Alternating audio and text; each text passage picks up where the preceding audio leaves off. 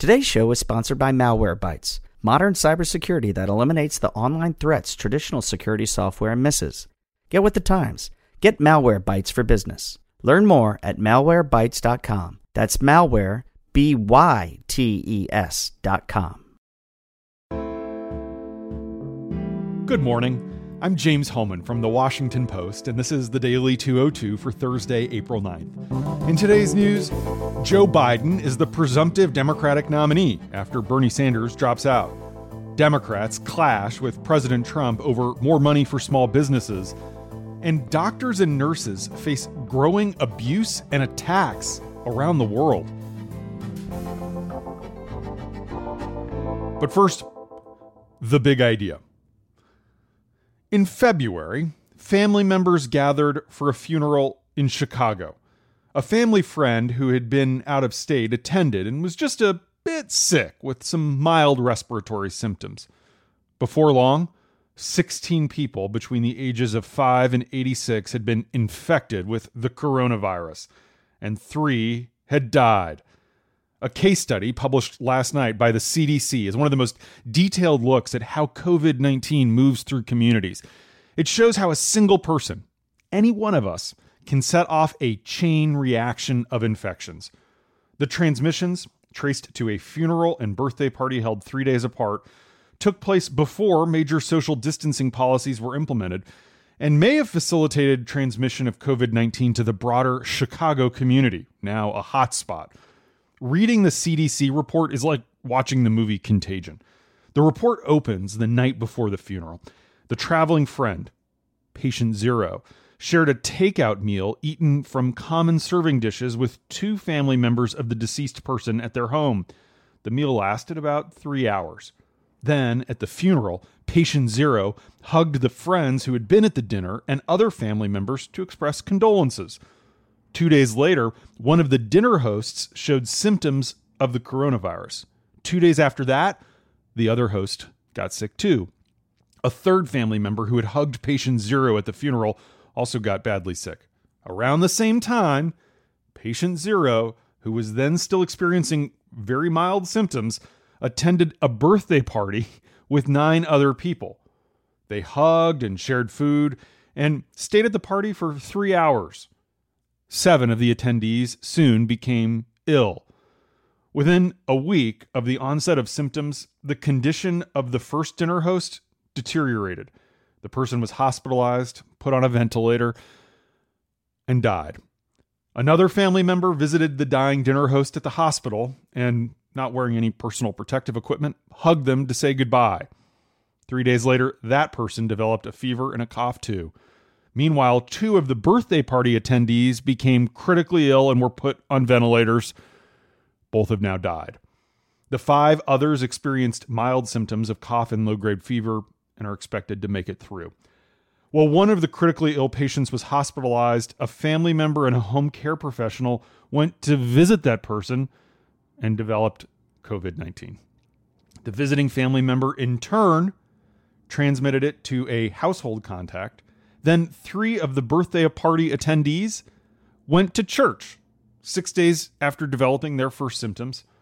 Someone else who went to that church sat one row in front of them for 90 minutes, passed the offering plate, said hi after the service, and got the coronavirus. That person has now passed it on to others. This is why social distancing matters.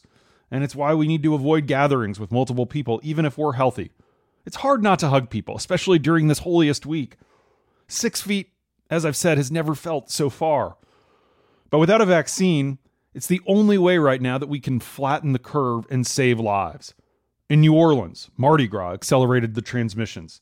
Outbreaks have also been traced to a French ski resort and an Italian soccer game.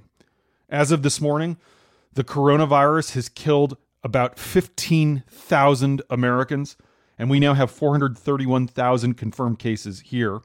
Globally, there are 89,000 confirmed deaths and 1.5 million cases. And that's the big idea. Here are three other headlines that should be on your radar. Number one Bernie Sanders ended his campaign yesterday. He spoke privately to Joe Biden and pledged his support to the former vice president, although he said he will remain on primary ballots in an effort to collect enough delegates to influence the platform in negotiations this summer. Then, in an interview on Stephen Colbert's show last night, Sanders praised Biden but said he hopes to move him farther to the left. President Trump's campaign greeted the end of the Democratic primary with conflicting messages. Biden became the nominee, they argued, because he was the choice of the establishment and that establishment disrespected the populist movement behind Sanders.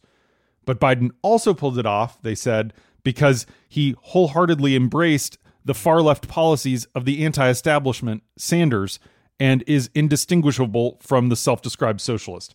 Trump's campaign manager said yesterday that Bernie and Biden are both the exact same. The comments from Trump and his campaign underscore how they plan to begin the general election by running two distinct campaigns against Biden. One is a competition for the ideological center of the country, run through the Tony tax skeptical suburbs of key swing states that rejected the GOP in the 2018 midterms. The second is a fight for the mostly working class populism of the left, which has rejected the establishment politics of both parties. Number two, the big story in Washington today is a showdown on Capitol Hill.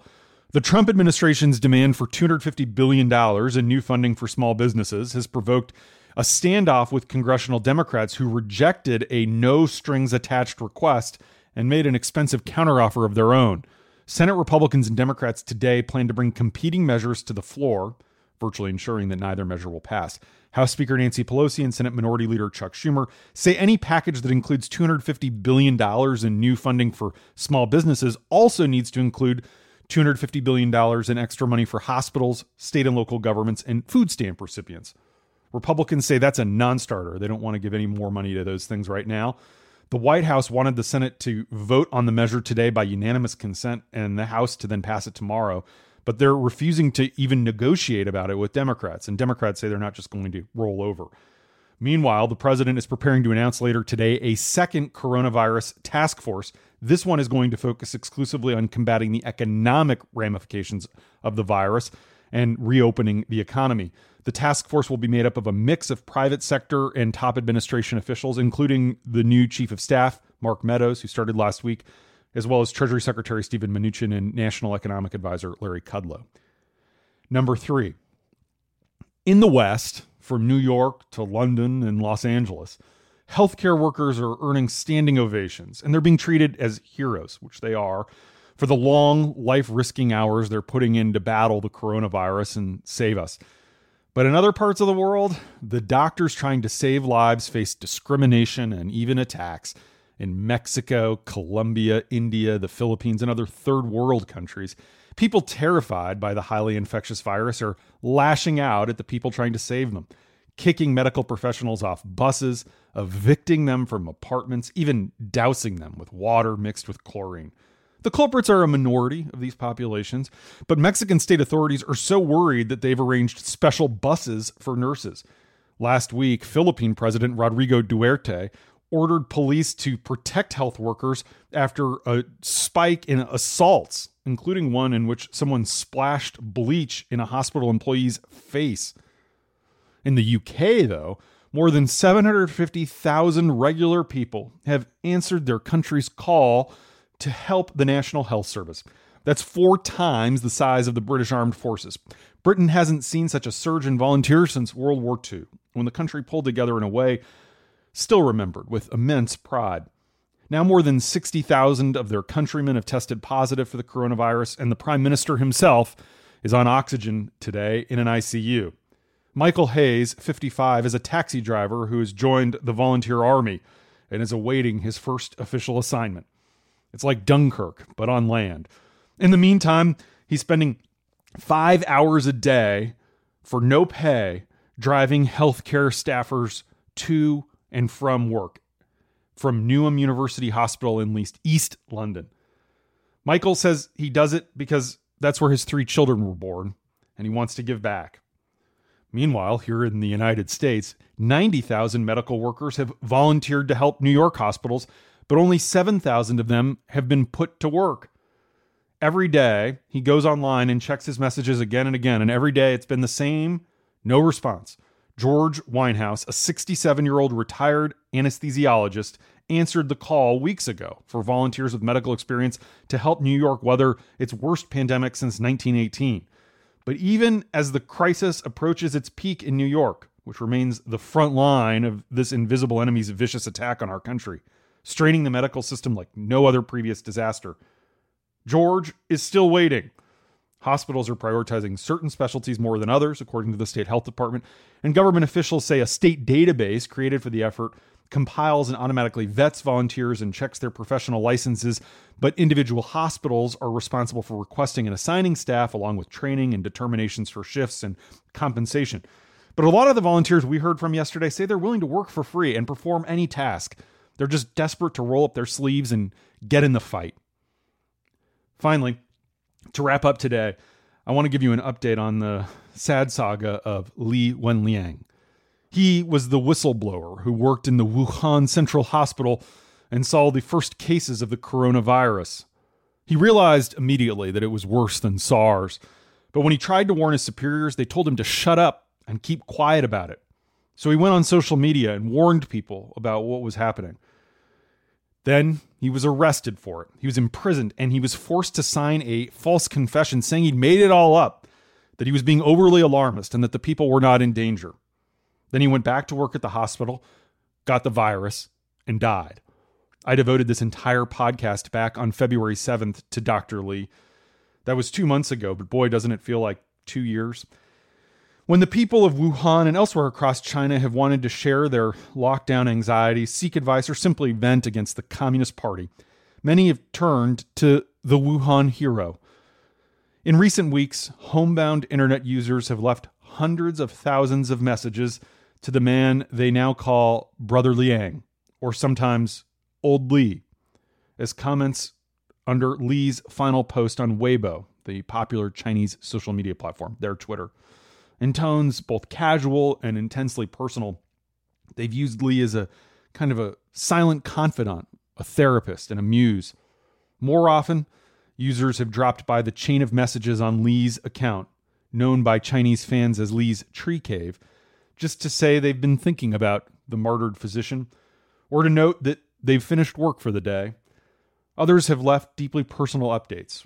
Their sleep is slowly improving, their spirits are holding up, and the flowers outside are beginning to bloom again. And that's the Daily 202 for Thursday, April 9th. Thanks for listening. I'm James Hohmann. Stay safe I'll talk to you tomorrow.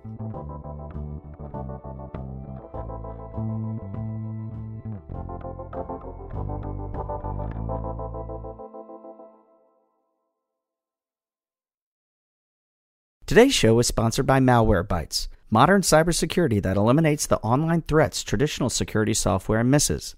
Get with the times. Get Malwarebytes for business. Learn more at malwarebytes.com. That's malware B Y T E S dot com.